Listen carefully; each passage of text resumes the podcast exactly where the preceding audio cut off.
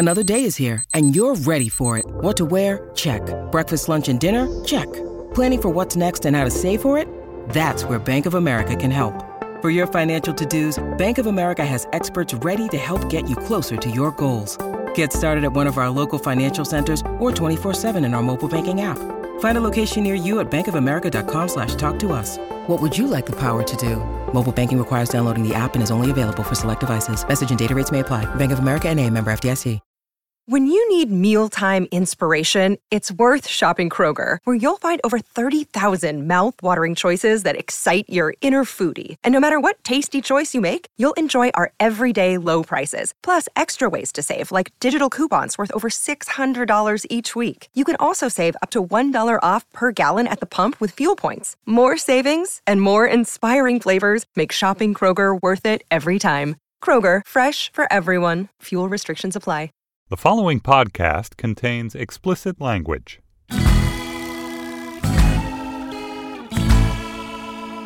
Hello and welcome to Cathy's dream episode of Slate Money, your guide to the business and finance news of the week, brought to you this week by Cathy O'Neil, the data scientist, the principal and CEO of Orca, which we don't entirely know what Orca is yet, but we're sure it's going to be a unicorn. um, the author of Weapons of Math Destruction and the general all-round excellent person who is not going to be on this show mu- much more. In fact, we have one more special edition after this one where Cathy is going to weigh in on creative industries, and that's it. Yeah, I'm gonna miss you guys. We're going to miss you, Cathy. And so, as part of your farewell tour, we have given you the the lay of the the The reins in the saddle. the reins in the saddle. So um, I'm Felix Salmon of Fusion. Jordan Weissmann of Slate is also here, but this is your show. Thank you. You're taking the reins. Wait, can I say hello? Or You can say we hello. already missed that. Okay. I have. hello. You've been waiting three years to do that. I that. know. I know.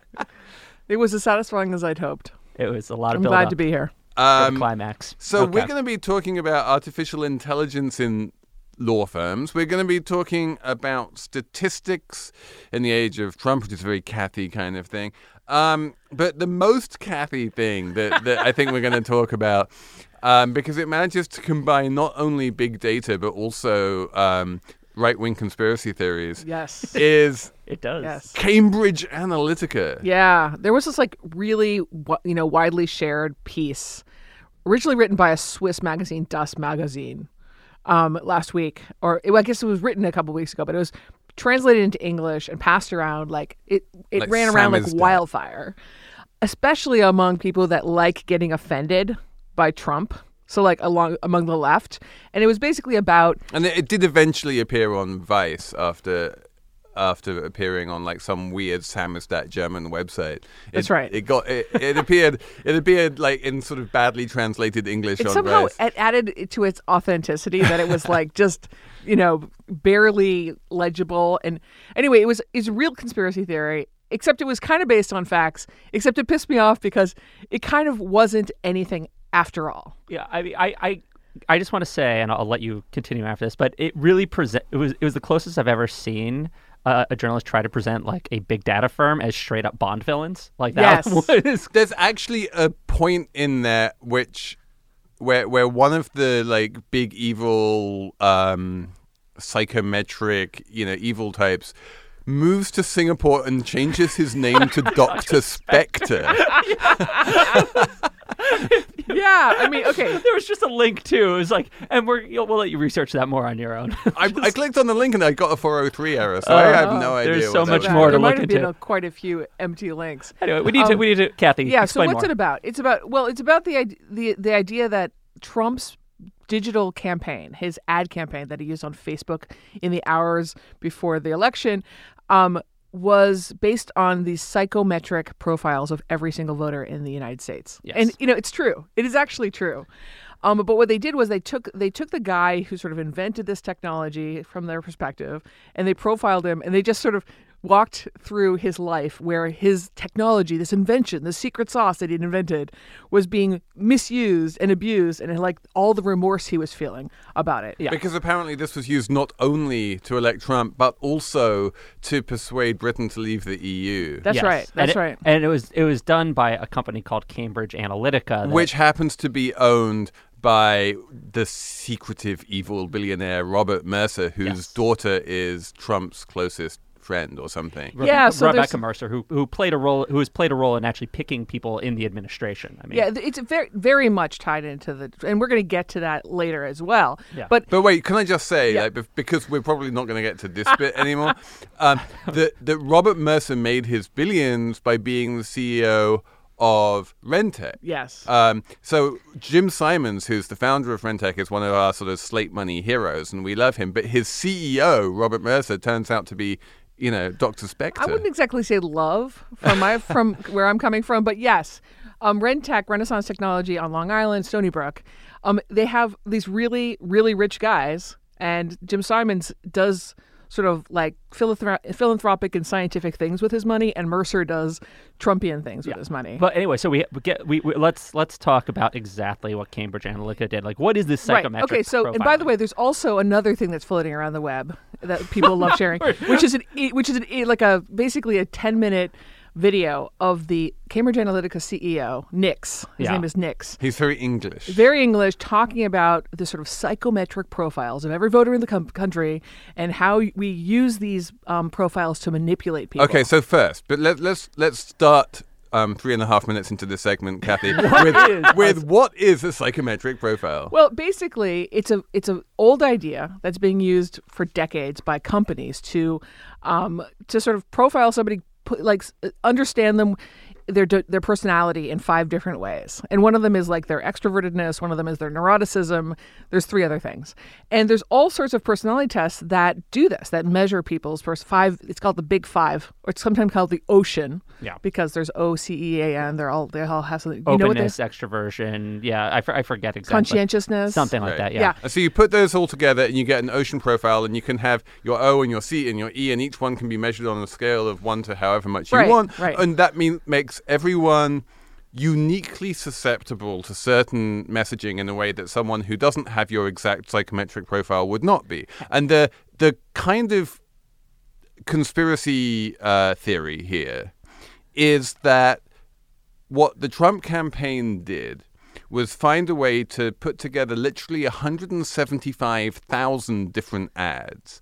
And depending on your exact psychometric profile, target you with exactly the ad which they uh, which was targeted to you and this was not only like so for instance um when Barack Obama was using social media to get out the vote and stuff, he would be like, "We need to target this kind of person, and we'll, you know, we'll we'll hone our ads to get these kind of people." But number one, those distinctions were mostly demographic. It's like we want to get like black people on the south side of Chicago or something like that, and then it wasn't psychographic. And then the other important part of that was that he was nearly always only targeting Democrats who might vote for him. And one of the interesting things that Trump was allegedly doing was targeting Democrats too. And he reckoned that any Democrat they could persuade not to vote for Clinton was just as good as finding well, a not even Republican who would vote allegedly. for I mean, they Clinton. admitted this. this Okay, was, there was I'm- a- I'm gonna- But this- wait, we're, we're I've just- forgetting one really key thing because we keep the tangents. The really important big data part of all this is that these psychometric profiles are put together with Facebook and other social media data. That's a huge, or uh, originally, and then they started incorporating things like consumer purchases and stuff. So it's all the big ve- veins of big consumer data that Cathy's been worrying about for like literally three years now on this show. According to this theory, we were used to elect Donald Trump. So Okay, that so is the bond. now I'm going to put like the you know the ruler to the stick, okay? because all of this Yeah. is is somewhat true, but mostly bullshit. okay. And and and the And this the- is why Cathy O'Neil cannot leave Slate Money because she's the only person who can actually come out and say this. well, first of all, it, it's really important to know that Hillary Clinton um, inherited all of Obama's um, information about voters, and I am absolutely convinced that that information was better than what Trump got. Second of all, yeah, they didn't in the Clinton campaign. They they claim they didn't do this big five ocean profiling, but they did a lot of things. And like marketing profiling is almost the same thing. It's just phrased differently. It's framed differently. Um, so I and a lot of these kinds of measurements of people are very redundant. So you're like, okay, one of them is called neuroticism, but then the other one is like, um, you know, the likelihood of purchase. You know, it's it's almost the same thing. There's very very consistent redundancies among these kinds of profiles. So that's number one. Is that Hillary just had lots of data, and there. They, and by the way, she had an enormous team of data scientists and the most important critical thing in here with this narrative of this guy whose secret sauce was stolen is there there was a publicly available paper on how to do this using Twitter data in 2011. And this is not secret sauce. This stuff was uh, available to data scientists.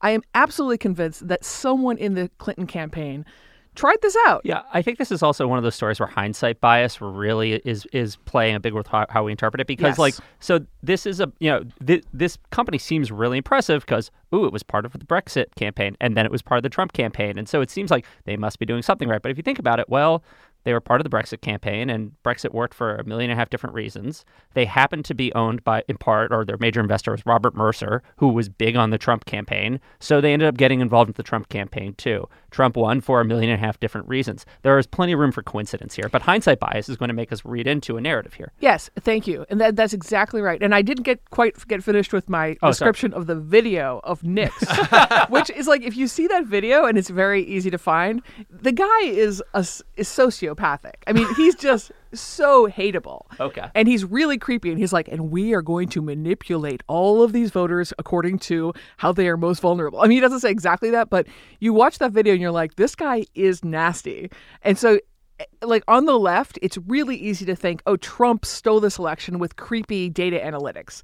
And I'm here to say the the uh, you know, we are doing we started it obama started it clinton was doing it as much as she could. It didn't work for her but and, and by the way one last thing. Felix you're right. Like the thing that trump did that trump's campaign did that was really offensive that took the step past what i think clinton was capable of doing was he did this voter suppression campaign stuff where he, they actually sent um, they sent to african american democratic voters these videos um, anti-Hillary videos that reminded them of the super predator comments from the 1980s. I wasn't that offended by that. I just want to say right now, I, a lot of liberals did get offended, and this is a little bit of tangent, but why not? We're doing tangents this episode, which is that was just a that was just a trollish way of the Trump campaign saying we're doing negative advertising online. You know, That's all funny. it is. It was negative so advertising. I have a internet. chapter of this stuff in my book, yeah. right? And I talk about the the anti-democratic nature of this asymmetric yeah. mar- targeting yeah. Uh, to uh, voters from the campaigns. The campaigns know way more than the voters do. Mm-hmm. And I had this little, I had a paragraph or two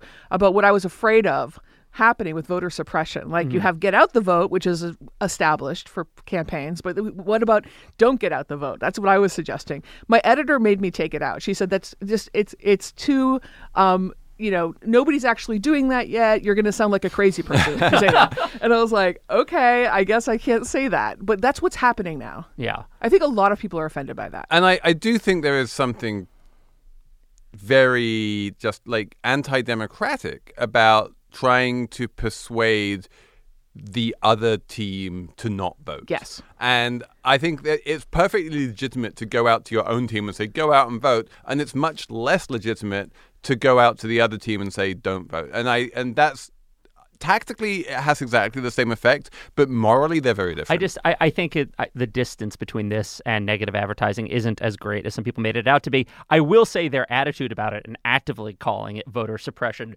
does imply a, a sort of grossness, or it does imply there is a grossness about that. Well, but. listen, I, all I can say is we should be offended. We shouldn't think Trump did anything yeah. special. Yeah. And we should absolutely gird ourselves for this to happen more and more in the future. Yeah.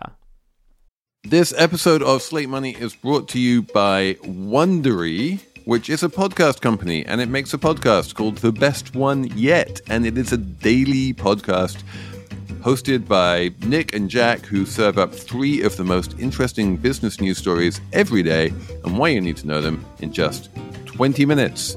Do you want to hear about the $100 wedding dress that saved Abercrombie, or which real tech acquisitions like Game of Thrones, or the one financial equation that can finally solve climate change? That's the kind of stuff you find on the best one yet. So be in the know this year by starting your morning with the best one yet every weekday.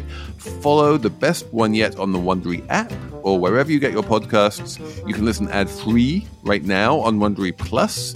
And for more deep dive and daily business content, listen on Wondery, the destination for business podcasts, with shows like The Best One Yet, How I Built This, Business Wars, and many more. Wondery means business.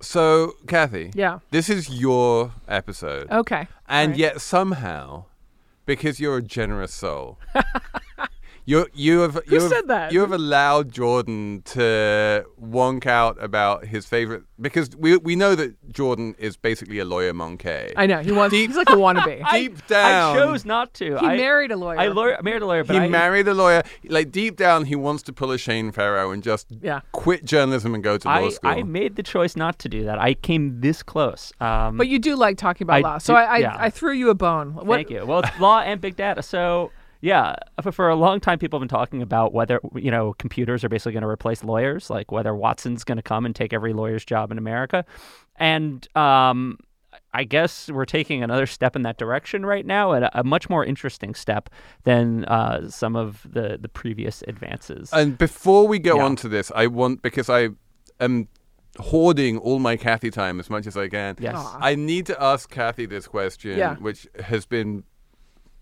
which uh, so about a month ago when I was, you know, in a certain Swiss town, I had an interesting conversation about artificial intelligence and about Watson um, with an AI uh, professor from I think it was Dartmouth, and he told me that there is really no such thing as Watson. That Watson does a whole bunch of different things. It does like translations, it plays chess, it plays Jeopardy, it does your HR, you know, payroll. I, you know, it can do a million different things. Um, but what he told me was basically, yeah, there's no one machine which can do all of those things. The IBM is essentially branding a bunch of different AI machines with one brand name, Watson, to make yeah. it very easy to like, you know, to make it seem very, very clever and powerful. But in fact, all of those things are so different in terms of the AI that's required that they're basic. They may they may as well just be different machines. I mean, I'm going to just throw. That wasn't a question. It's a question like, is he right? Well, yes. So I actually wrote a post, um, and it's kind of a philosophical issue, but like I wrote a post a few months ago about anthropomorphizing AI. And people, you know, basically people complain about that. They say, oh, you, shouldn't anthropomorphize AI um, because it gives people the impression that there's real learning going on, which there isn't, right? Like Well, there's machine learning. yes, well that that that itself is anthropomorphizing what's actually happening, right? But but like Watson there's just pattern matching going on. But Watson, you know, recently won a game of Texas Hold'em, which is you know the latest thing that everyone got impressed by. Yeah, well, and and clearly got better at Hold'em over time. sure. Sure, and that's what AI is really good at. I mean, AI is really good at mastering a very finite universe where the rules are very clear and there's no judgments or ethical calls. Um, chess, go, t- poker. Um, what AI is really bad at, and what Watson, um, he's bad at, um, is anything else, right? Like any kind of judgment call, anything like trying to under like model the world and understand whether a given statement is true or not, if it's at all ambiguous. Um, and so it's it really is kind of a it's it's kind of a cheat um, to to call him Watson, to call this collection, this constellation of programs Watson. But oh, by the way, one last thing, which if you if you Google search image search AI, which I do every now and then, every single picture you're going to see is a male brain. It's like a Uh, human how can you brain tell the difference between a male brain and a female brain? because you, you, you sort of like the you see a face it's like it's clearly a male and it's really interesting to me like so we have a tendency or we have an absolute we've made the decision as a culture that ai will be anthropomorphized no matter what and the what the question is how do we So how when do we grapple when with I that? do a mental Google image search on Yeah, AI, do it, do it. I always get like a combination of like aqua greens and blues It's and a bunch blue, Mm-hmm. of digits and like white digits. Zeros and it's and ones. basically coming straight out of the Matrix movies. Yep, yep. And somehow people are so unimaginative. They took this movie that came out 15 years ago and they're like, that's the universal shorthand for AI. that's right Anyway, That's right. lawyers, lawyers. so, so we're gonna talk about lawyers. No, um, We actually, don't, we, we but don't so this is- digress on this show, you know. So No, this is actually I'm gonna I'm gonna tie it back. So you're talking about ambiguity and Yeah, what AI can that's right. accomplish. So for a long time, you know, the the thing that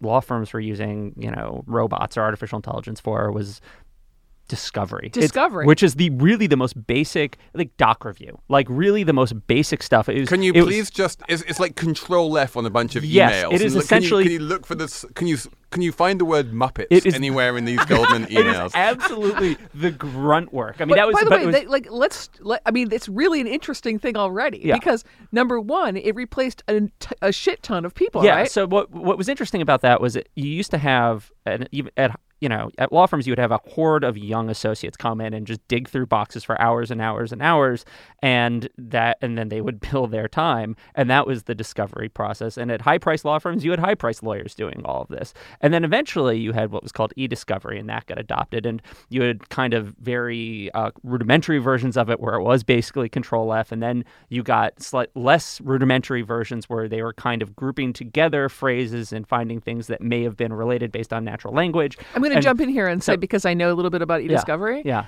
that it's actually pretty subtle. Yeah. Because there are, um, for example, different ways to spell certain words. Like if you're looking for the word Muppet, but people know they're being watched, they'll spell it with three P's or something like that.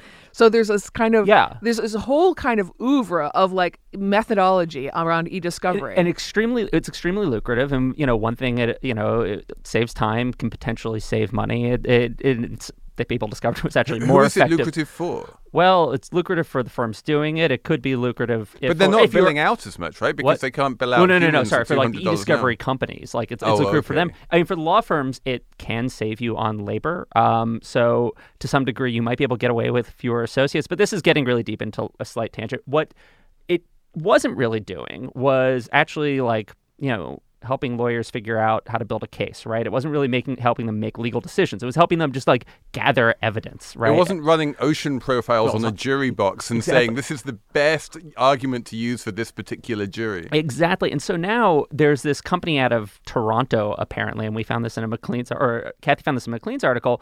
It's called Tax Foresight. Your client comes, they, he tells you the case, he writes, he writes up the details for you, you input it in, into this program, and then it does, you know, a search through all the case law. And then it gives some prediction of about your percentage chance of winning. Your, you know, is this going to prevail upon a tax judge? You know, again, right? He says it can be like 90% accurate. I don't, that's the company's word for it. But the idea is that people are really now working towards this, where it's the next step in, in legal technology, where it's not just about shaving off labor costs for filing through documents. It's really about doing the job of lawyers, sort of the same way people talk about Watson doing the job of doctors or assisting them. And that's the and, big and question. this is this is something where it is quite obvious to me it, that the computers are going to be a little bit like they are in meteorology. The computers are obviously much better at certain kind of weather forecasty type things than humans are, and just like they're better at playing chess than humans are, but at all points, a human operated computer where the human comes up with the final judgment is better than either. And a very good chess player working in conjunction with a chess playing computer is always going to be better than any computer. And that's still the case. And I feel like this is a really useful tool for any lawyer. They can get the computer to do like 90% of the work. And then they, if they know how to make it even better, they can do that. yeah, I think so there I, mean, is a. I was I was oh, just gonna one of the things that was startling to me about this article was how completely gung ho uh, it was about this technology. Yeah. it went it went to the I mean, point it of means saying. fewer lawyers, so that's got to be good, right? yeah, I think that's part of the reason. But But I mean, it was really by the end of the article is saying, well, now that we've gotten that law part out of the way, what are judges going to do with their time? I mean, basically, right? yeah. Um, I, I think we're really jumping the gun if we think that's what's going to happen in the next few years. Number one, um, because just what Felix said, I think what this tool could be really good at and could be saving a lot of time and really making lawyers' lives better and more interesting is if you give enough um, sort of attributes of a given case, it could look through the corpus of old cases and find related cases Yeah. very, very quickly. And then the lawyer who's in charge can say, oh, that case was won, that case was won, that case was lost. And they can sort of, and this is probably what lawyers actually do, right? Yeah, well, there's I mean speeding up legal research, and there have been people who've tried, but yeah, I mean this is that that is a a, I mean, legal research is a cost center for law firms, right? Because you have to pay an associate to sit around and go and just look through Westlaw and find more, you know, some court decision that's relevant. And this does, you know, this makes it almost instantaneous, it seems, or close to it. I think another interesting thing here is how a lawyer could try to input different details about the case and different versions of his case as he understands it and play the facts and see if there's a way to massage it to get a better potential outcome. Well, like thank you. can, That's, you can that's imagine. the next point I was going to make Yeah. is that like there's way too much trust being given to this algorithm, and the algorithm, of course, depends crucially on what kind of attributes it asks for, Yeah. and what kind of attributes it's been trained to think are important. There's always going to be cases where the attributes that they ask for aren't actually the ones that ended up being important in the decision. Uh, yeah, I mean, and you know, it says a ninety percent chance of being correct, and I mean, those ten percent of chances might just be the hard cases. I mean, that's the other thing here is that maybe it's good on the really, really easy cases Yes. that you're just like you basically need to tell your potential client that like, buddy, you don't have a shot in hell. But like the ten percent where this gets it wrong are the ones where you really actually need to hire a lawyer to you know tell you. And beyond the like maybe maybe poor accuracy, maybe not so poor accuracy, maybe that could be addressed. The the the really interesting question to me is like the ethics of it. Like this is an unethical algorithm, right? It's not trying to say whether this should have won or should have lost. Yeah. It's basically just saying this has a 95% of chance of winning or losing. Yeah. And if if you start making decisions on which cases to take based on that number rather than whether it's a good idea or whether the law should we need new precedent or something along those lines, that's pretty scary. Oh well, lawyers aren't taking it based on whether or not an outcome is good or not. Lawyers are taking cases based on you know, is it a client walking And in the door fact, who'll pay me? in fact, the ethics of lawyering Yeah. are such that you should be like relatively agnostic, that, you know, as to the ethics of the case, and you should argue both sides as strongly as you can, and then just see which way which one wins. Yeah. So you don't think there's any ethics involved here? I, I what about the lawyer? Didn't we talk at some point about law firms that, or th- about financiers who like decide on whether the, what are the chances of something winning and therefore finance them or not? Well, Like, that, that's like Peter Thiel, you know, funding a lawsuit against Gawker, but Yeah, I think the lawyers themselves. I mean, the idea of legal representation in this country is it's supposed to be kind of mercenaries. Like everyone on the criminal side, everyone's entitled to representation. On the civil side, I think everyone should be entitled to representation on the civil side for the most part if they want it. Um, but you know, that's that's another. I'm just saying it's a tool that could, could lend itself to a practical That, rather than that's an true. ethical- You can imagine a really crazy version of this where financiers are using it to pick which cases they're. I mean, like it, this is like way down beyond, way beyond tax law. But if this something like this in a sci-fi world could be built up to take to deal with like more difficult kind of lucrative litigation. I. Oh, I'm I'm down, man. I'm gonna I, I'm gonna start up a hedge fund which uses this thing to predict the outcome of lawsuits, and then I'm just going to buy a stake in the outcome of all those lawsuits, and it'll I'll, it'll make me lots of money on the ones which win, and I'll retire a billionaire. you could have like high frequency law trading. I mean, well, it doesn't even need to be high frequency. One of my one of the hedge funds I know the best is this hedge fund called Elliott Associates, which is basically its entire existence is down to litigation strategies and they're like we have found this litigation which we think is going to win and it's going to be very profitable and that's how they make money if you could do that in a kind of more hands-off way without actually having to do the litigation yourself, but just being able to look at all of the litigation which is going on on the planet and then make bets on the ones which are going to win. I don't know, man. That's that.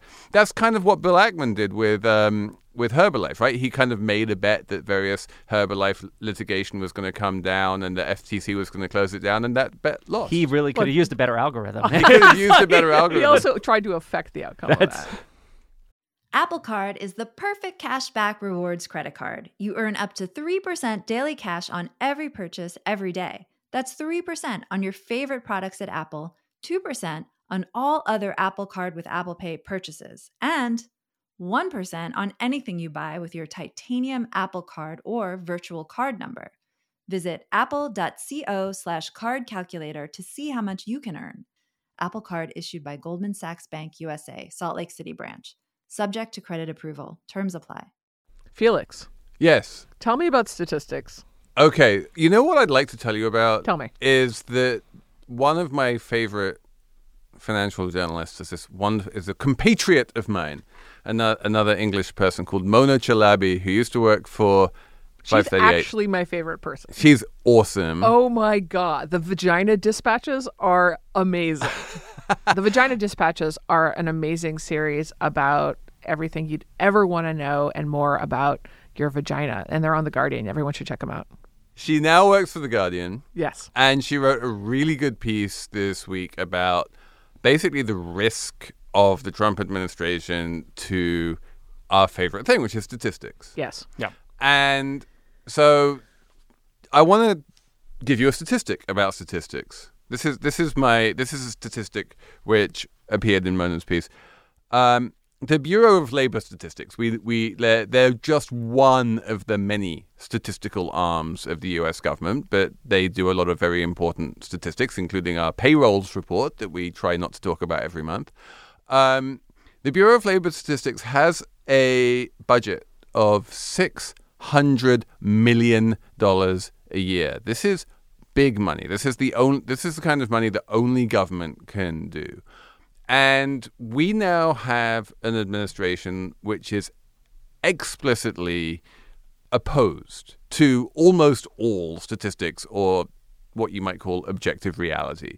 They don't like objective yardsticks for what they're doing. They want to just be able to send out a tweet saying we won and then everyone should just report that they won without trying to, you know, look at statistics to find out if it's true.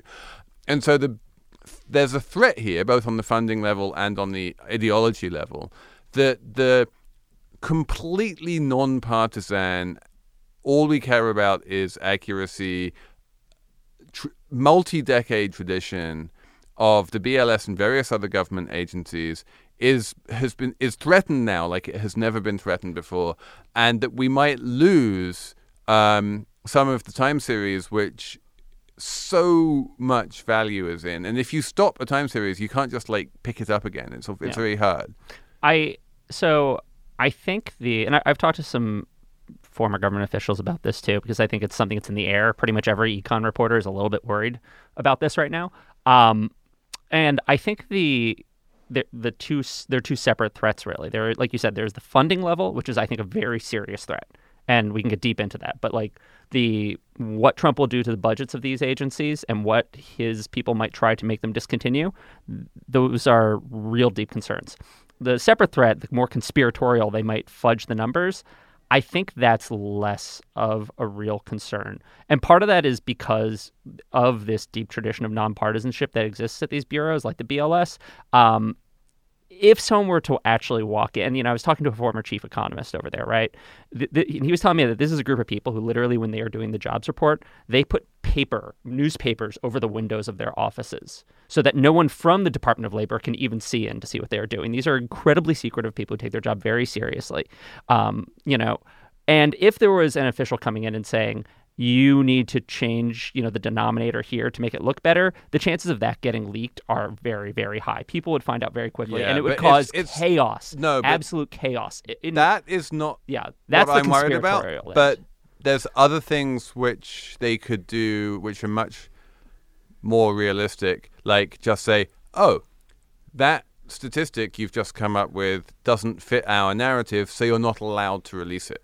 I mean that that itself, that is, I mean that is the, even that is ham-handed enough though that that would cause that that that would come out. That I mean, a that, but that's of already kind of happening, right? There's like gag orders on various kinds of Yeah, research. And and, the, and and Jordan, like no one is saying that they're going to be able to gag these statistics without anyone knowing about it. But if they gag the statistic and they refuse to let it come out and it's not publicly available in public data sets and they, they stop the release of all of these time series, that's bad even if they do it with great publicity. so I think yeah. so. and by the way, I want I wanted to jump in. Like I talked to my FOIA expert friend, uh, the Freedom of Information Act, and like all of the stuff that he said that that Trump has declared is unreleasable by the EPA and in potentially the Bureau of Labor Statistics would still be discoverable under FOIA. But then the question wouldn't be like, would you would you ever get it? It would be you wouldn't get it on time. You would get it at some later date, which would make it relatively useless and stale. I think so. Here's the thing: Trump, you have to think about who's in Trump's administration, right? There are a bunch of financiers. There are a bunch of, uh, you know, there's guys like Wilbur Ross, right? Andy Puzder, who's you know a former fast food executive, is probably going to get confirmed in the end. I think um, he's he's going to be heading the Department of Labor. These are guys who understand the value of specifically the BLS numbers, and they understand that if there was any question about their integrity of what was going on at the BLS specifically, there would be a riot in the markets, among other places. That you, But uh, that's you not cannot- true. There are you BLS cannot- numbers which the markets care about, and there are Yeah. BLS numbers which the markets don't care about. So they have something called the supplemental poverty measure, which is really important That's for the, that's the census. That's CPS. So that's why I'm talking right. about the BLS numbers. Okay, and this is very this is actually an important distinction to make. Okay, so but but the point is there are a bunch of statistical agencies Yeah. who measure things like racial inequality, poverty, um, rates of abortion, Yeah. stuff which the Trump administration has lots of reason not to want to measure. And the idea that like we can be reassured in any way by the fact there are a relatively small number of data series which the markets really care about, I think is deeply Well, wrong. no, no. What I'm saying, so I again, I'm I am talking specifically about the conspiracies about them playing with like the unemployment figures, right? Where there is a big concern, and actually Mona does kind of talk about this in her article, but the big fear is that they're going to go after the Census Bureau's funding, and particularly for something called the American Community Survey, which is sort of this rolling sample survey, right? The, the you have the the regular census that comes out every ten years, and that's what determines things like congressional uh, districting, things like that. And then you have the American Community Survey, which gives us a lot more specific detail about things like income, poverty. You also have something called the CPS, but anyway, you have these specific smaller surveys that require money to do, and that's right. That's where we get a lot of our information about things like poverty, about and, inequality. And, and you're saying that we should be worried about And we that. should be worried about those, not because someone is going to quietly go and say, hey, you need to cover up this result or you need to stop, you know, because or you need to change this number, but because Republicans have explicitly talked about eliminating funding for some of these things. The ACS in particular has been targeted by Mick Mulvaney, who is currently nominated to be the head, uh, Donald Trump's uh, uh, budget director. Mick Mulvaney thinks in his heart of hearts that basically all the data in the ACS could be replicated by the private sector. He has talked about this at public hearings. This is, I think, the real fear. And um, and this Yeah. is one other thing as well is that it is very much in line with Trump administration ideals to take a lot of the statistical data gathering and privatize it. So Yes. that's that. Thank you guys. You, Yeah. I, I haven't been saying anything because you guys have said all the things I want to say. I think we're all scared about similar types of things. Although I want to say that Trump didn't seem to be afraid of a trade war, which businesses don't like, but he did it anyway, right? So I, I actually think that all statistics are up for grabs. Um, but the the major thing is this privatization of important information. And this, you know, statistics like the census itself started as kind of like an understanding of the public and it was meant in a large part, not completely, because there was Japanese internment issues as well, but like in large part for the public good. And now what we're seeing is more and more data is being privately owned. And the the I think the sort of perfect example of this is Steve Bannon. Steve Bannon who, you know, tries to undermine people's faith in statistics at all times. I have a statistic You have an, you have an, an, a Number faith in here. statistics statistic. Yeah. So 68% of Trump supporters distrust federal data. yeah. Okay, I mean it's insane how how successful this has been. This campaign to stop believe believing federal government. But at the same time, guess where where else Steve Bannon is? He's on the board of Cambridge Analytica. That place we were talking about Yeah. that uses privatized data on every single voter to manipulate votes. So he believes in statistics when he gets to own it and manipulate it, but he undermines the public's belief in and, statistics. and for every single data series that the federal government puts out, you know, they spend a certain amount of money and then they get a data series in return. And in principle, you could say you could put that out to tender and you could ask a whole bunch of private companies it, can you give us this data series and we'll just go with the lowest bidder? Now, obviously, there's a bunch of problems with that, but one of the big problems with that is that the private companies are going to bid much lower if they get to keep their methodologies secret and private. And public methodologies are key to reliable statistics. And as someone who used to write about emerging markets, you know, uh, a lot, I can tell you that if you go to a country like Argentina where no one believes the inflation statistics, that has knock on effects throughout the entire economy and businesses which you have no no obvious reason to to be affected by like wonky inflation statistics wind up getting damaged in very very real ways because they you know they just can't raise capital anymore because if you don't have a solid ground of like we believe what the facts on the ground are no one wants to touch you. Yeah. And i think the the, the you know subtle thing here is like it's consistency. It's that you can't even take a government data series and then change the methodology and say, okay, we were calculating in, inflation one way, but now we're going to give it over to this company with secret sauce, right? Like this is, and this is something that when you guys like, I've, I've watched Mulvaney respond to arguments like this, right? Like I've watched him in in hearings, like with data with data people, where he's asked them, why can't the private sector do this? And they've given him like they've given him responses akin to what we're talking about here, and it's just blank. There's there's no receptiveness, and so you are getting an administration that doesn't seem to understand the value of this public, consistent, transparent data. Our bodies come in different shapes and sizes, so doesn't it make sense that our weight loss plans should too? That's the beauty of Noom. They build a personal plan that factors in dietary restrictions, medical issues, and other personal needs so your plan works for you. Noom doesn't restrict or shame when you want to treat yourself. Their flexible program focuses on progress instead of perfection. You don't have to give up carbs or anything. And with their daily lessons, you can learn something new about your food choices every day. After just a few days of using the app, I learned how to recognize cues for overeating and how to choose the right foods to feel full. Stay focused on what's important to you with Noom's psychology and biology based approach. Sign up for your trial today at Noom.com. That's N O O M. Dot com and check out Noom's first ever cookbook, The Noom Kitchen, for a hundred healthy and delicious recipes to promote better living. Available to buy now wherever books are sold. All right, since since this is the Cathy O'Neil Yeah. episode, I feel like Cathy O'Neil should have the first number in the numbers round. Yeah, my number is like embarrassingly local, but I still find it really interesting. So in New York City, um, there's a taxi crisis.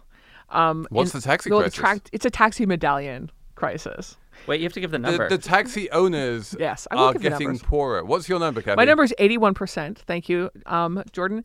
So 81% of the $690 million of loans for taxi medallions are at risk of default. oh shit! Well, I mean, technically, 100% of almost all loans are at risk of default. High risk. I think, yeah, I think, okay, you're right. You're right. That's not a very precise statement, but I feel like it's a real crisis in the world of taxi medallion loans. The, there, there has been massively diminished liquidity in taxi medallions in general and taxi medallion loans. Um, the, the taxi medallion loans used to just get rolled over, but a lot of the lenders are now insolvent, and so they're not rolling over the loans. And there's a big financing problem among finan- uh, among taxi medallions, and the people who are getting hurt are mainly the lenders, a lot of whom are insolvent and going bust. Uh, but there's basically only like three of those, and um, the people who own the medallions, who tend to be large fleet owners, who we also don't have a lot of sympathy with. Oh, so we don't mind. Wait, I don't thing? think this how is a much? problem. How much good of this news. is because of Uber? Like what percent? Well, it's, it's just kind of ironic for it to come in the week where Yeah, there was that like JFK um, taxi strike. By the way, I went to that. It was an amazing, amazing experience. Um, no taxi. There was no traffic to get to the airport, and then everybody hated Uber, and there's this like hashtag delete Uber. But you know, I guess, I guess we're not going to worry about it because taxis are going to continue Well, to I mean, the, the the supply of medallions in the, in the city is fixed. There's Yeah. about fourteen thousand, and so long as there's fourteen thousand medallions out there, the value of those medallions is really not important to normal people. That's right. So, talking of which, talk- Yeah. like there were there were large protests over the weekend at the really unspeakable executive order banning a bunch of Muslims from entering the country, and my number is 24 million, which is the number of dollars that was donated to the ACLU in one weekend. Oh, this is yeah. absolutely unprecedented. Normally, the ACLU gets about $4 million of donations per year. They managed to get 24 million in one weekend. Um, and what fascinates me, as Slate Money listeners will remember, is that I have this theory that philanthropy always needs to work with the government in order to be effective. That you have to kind of like find a way of getting the government to do what you want it to do. Otherwise, you will never really be able to scale. But the ACLU is really the exception to that rule. And it's the one place where you can try and make a philanthropic donation against the government. And that's clearly what a lot of people want to do right now. Um, my number is 12. Uh, as of at the moment we are recording this, it's been 12 days since inauguration. And Oh my God, that's Wait. impossible. yeah, it's It only feels like 12 years. yeah, yeah, right. But it's each impossible. yeah, there's like it's like that Modest Mouse song, right? Like the the the years go fast, but the days are so slow. like absolutely. Um, but um, so specifically, I'm bringing this up because at this point, Donald Trump has still not named a head of the Council of Economic Advisors. And a few episodes ago, I talked about how uh, it was possibly going to be Larry Kudlow. He was maybe going to fill this role, but it, he's not actually an economist he, or an academic economist. So this Oh, might yeah, be an administration without economists. Right now, this administration has one economist in it. It's got Peter Navarro, who's like an anti-trade, you know, guru, uh, anti-China trade guru, who's who's in the White House. But the CEA is not being filled. So right now we are. It looks like, and there's talk of it never being filled. Right now, Politico Playbook had a thing about how Trump's just like maybe not even going to Maybe bother. he's just going to appoint Steve Bannon to run that too. well, that's a possibility. The point is, he has he has Gary Cohn running the NEC. What, like, and it's, honestly, Gary as Cohn's someone who is not a political wonk, and Yeah. maybe Jordan can explain this to me. yeah. But I have never really understood the point of having a CEA and an NEC. What is the point of having both? with the well what the C, well NEC is more of a um it's more of like a operational role you're coordinating different economic parts of the of the government that deal with economics the CEA is actually supposed to give you advice on like oh we're heading into a recession like maybe here's what you should do in terms of fighting it um like you know uh, Christina Romer was like hey Barack Obama I think you need a big stimulus right now like a couple hundred billion dollars would be a good idea and so that was and Barack Obama was like oh okay yeah we should do that like that's the kind of thing you're supposed to have them around for and For giving you sage advice. yeah giving you like actually I'm so informed surprised that he doesn't have that. yeah, I, right. It's just like, but anyway, uh, it's not shocking. It's just like, I, I feel in a way vindicated that we are mostly, not entirely, but mostly, it appears, heading for an administration without economists. And and I'm all in favor in principle. I feel like an administration without economists, like that's probably the best part of the Trump administration. In any case, on which note, I think we need to wrap this show up. Cathy O'Neil, Yeah. thank you for curating this show in I hope a everyone magnificent enjoyed way. my dream. This is. um, you you are of course welcome to come back to curate any show in the future. Oh, thank you. We might drag you back against your will and I'd just tie you into the chair at some point, force you to opine on vers- certain things. But um, we do have you for one more show. Yep. On creativity. And then after that, it's going to get interesting. Yeah. I, I kind of have this secret hope that we might be able to get Mona Chalabi in one sort of way. Oh my God, she's the best. Um, so that's a possibility. Find out who we're going to be having on this show because there's a lot of great names that you've been sending in. Thank you, thank you very much to everyone who's been nominating people to replace the irreplaceable. and thank you for all the kind letters in, in you know, to me because I love you, you guys. I really do. Uh, th- keep keep the emails coming. The email address is slatemoney at slate.com. Do keep on subscribing because we are going to have some fun stuff even without Cathy. Um, many thanks to Zach Dynastine who produced this show, as well as to Steve Lickteig and Andy Bowers, the executive producers here at the Panoply Network, which is at itunes.com slash panoply. So we are going to talk to you next week with another special guest, a man called Derek on Slate Money.